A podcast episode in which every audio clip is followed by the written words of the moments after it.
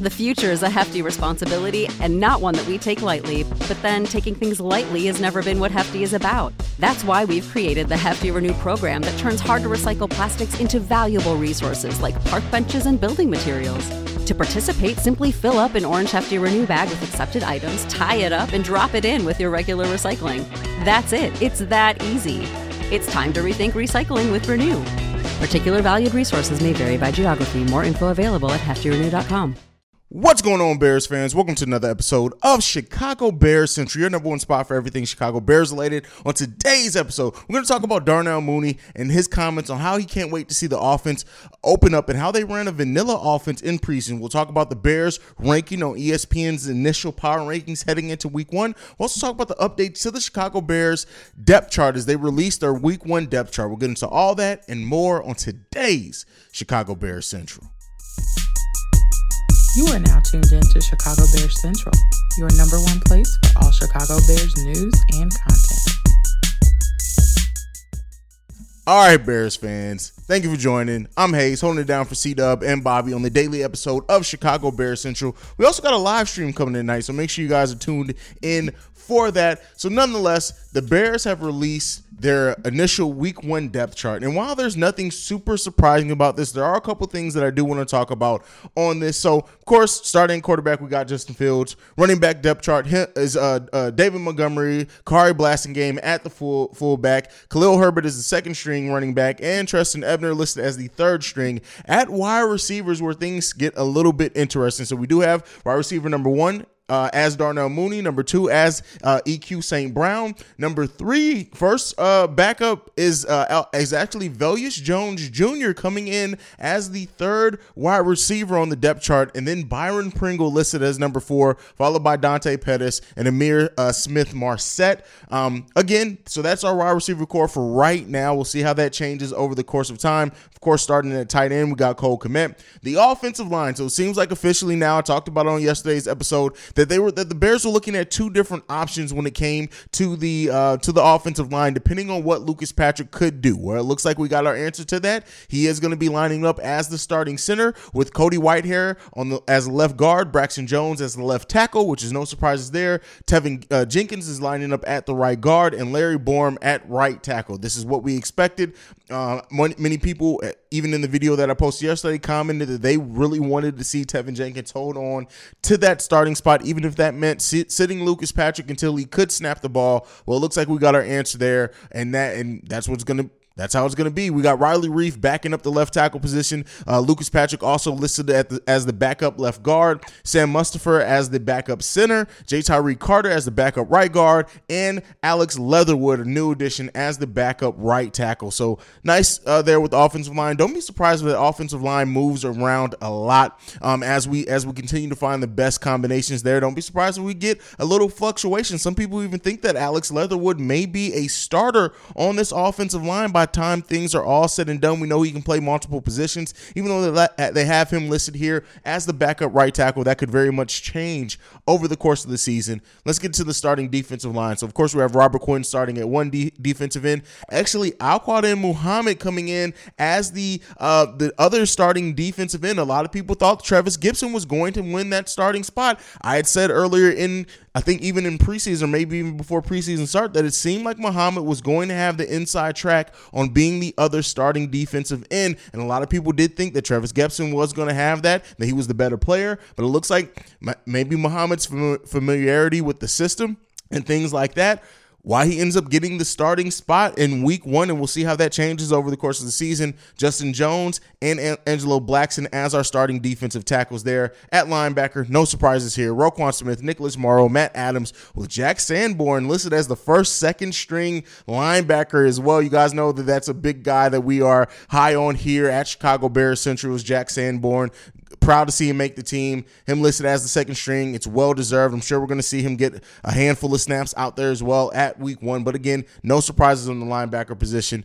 At the cornerback, we have Jaylon Johnson, Kyler Gordon as the starters, with Lamar Jackson and uh, uh, Kindle Vildor listed as the backups to them. Um, Josh Blackwell, Jaylon Jones listed even further down there on that. At safety, no surprises. Eddie Jackson, Jaquan Brisker. Special teams, punter, kicker, we already knew that was going to go in there. Our lead kick returner, Khalil Herbert, with Velus Jones being second, and then punt returner, Velus Jones and Dante Pettis listed there. Um, so that's that's what it looks like our depth chart, barring any changes between now and Sunday. That's going to be our starting um, our, our depth chart going into into week one. Let me know what you guys think about that down below. Any big surprises there? I really think probably the biggest one for some people is Muhammad over Trevis Gipson there because some people really did have Gipson pegged to be a starter, but nothing too crazy uh, there as far as my opinions. But let's go into outside of this starting uh, depth chart and things like that. ESPN did release their uh, power rankings heading into week one, and surprisingly enough,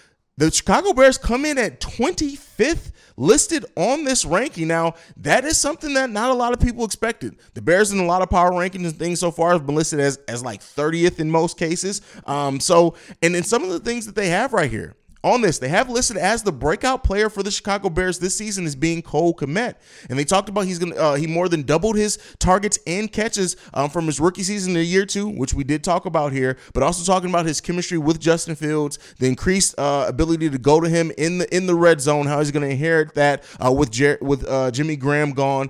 Really high on Cole Kmet as we are here. Um, one of the things that they also have listed that if this season is going to be a success for the Bears, it really means showing tangible signs of Justin Fields' improvement as being a franchise quarterback. The biggest impact newcomer they have on this, Kyler Gordon, which is surprise considering Jaquan Brisker and what he has done so far. But again, we are all very high on Kyler Gordon as well. Um, and then over uh, under the over under of six and a half wins, they picked the under on that. So still not picking the Bears to win very many games. Um, but you know, it is what it is there. And then the bold prediction for 2022 that ESPN has listed is ja- Jaquan Brisker leading rookies in interceptions. I actually like that a lot. So, you know, having them ranked 25th is a surprise to some. Um, even Cole Kmet as the breakout player. Shout out to them there. On uh, Yahoo Sports, the Chicago Bears are actually listed as 29th on their power ranking. So, kind of around where most people would, would, would expect it to be. Sports Illustrated, we already know we've talked about that. They have the Chicago Bears listed as 30th on their power rankings, and The Athletic has the Bears listed as 31st, as well as Pro Football Focus. And NFL.com has the Bears ranked at, at dead last at 32nd in the power rankings going into the start of the season. So that's where everything is right now for the Bears going into week one as far as power rankings on every different platform that they're on.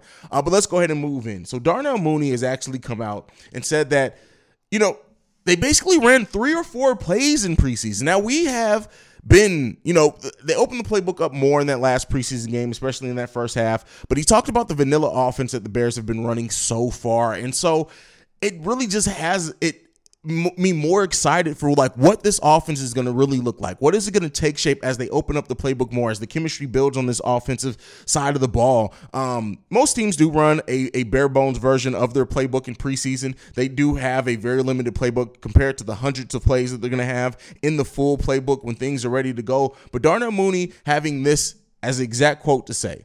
I'm tired of the three to four plays we ran in preseason. I'm ready to open this thing up and get everyone off our back. So it seems like there's a lot of confidence that the Bears offense, when we see the full version of it, is going to surprise some people around the NFL, around Bull, uh, Bears fandom, things like that. And I, for one, hey, everything that we've heard from Luke Getsy and how they're going to build the system around uh, Justin Fields and the strengths of this team rather than trying to make anyone fit into a certain system it's all exciting. Like I, I, I, have I have nothing but excitement to see how this team continues to take shape. I've been very vocal on the fact that the defense I think is I, am excited where the defense is already. I think this defense is going to be a top 10 defense in the NFL. Again, that's a bold prediction for me, but to hear that the offense has been running only 3 or 4 plays out of an over 100 play playbook has me excited for what we're going to see when we get into the regular season. Let me know down below how how how more excited, how palpable did that make it to palatable. Did I say that word right? I have no idea. Listen, it is what it is. St. Louis raised me. Uh, but with that being said, uh, how this offense continues to take shape. Now, before we go today, we do want to uh, talk about one thing. So, the Chicago Bears did release a letter and renderings for what the Arlington Heights is going to look like. You're going to see some of those pictures down at the bottom right here as I'm uh, as I'm talking about it. But um, it seems like as of right now, it's going to be the largest development project in Illinois State history. With a multi purpose entertainment district anchored by the new best in class enclosed stadium, providing Chicagoland with a new home worthy of hosting global events such as the Super Bowl, college football playoffs, and Final Four. The Bears have discussed their plans with all the with the Arlington Park property, which includes more than just the proposed new stadium. Make no st- make no mistake that it's much more than a stadium. Any develop in Arlington Park will propose to include a multi-purpose entertainment, commercial, retail, and housing district that will provide considerable economic benefits to Cook County, the surrounding uh, region, and the state of Illinois. The Bears are listen as it's as, as it's happening right now.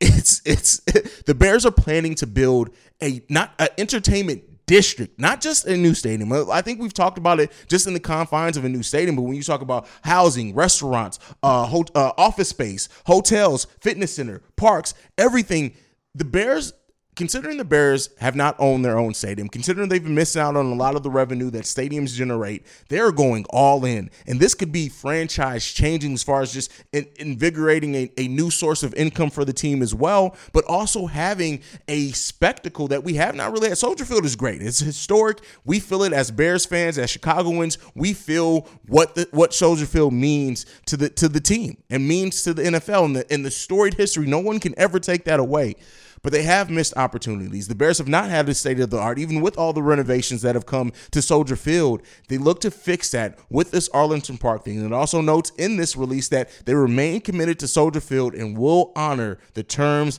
of the lease. So, you know they're gonna they're gonna be in, in, in, Soldier Field for the foreseeable future for a little while until this Arlington and this Arlington Park development is going to take a while to get up and going but everything is happening. All signs are pointing to it. For those that still thought there was a glimmer of hope, so for some that thought that maybe, maybe, just maybe the city of Chicago was going to be able to do enough to convince them to stay, it's not happening.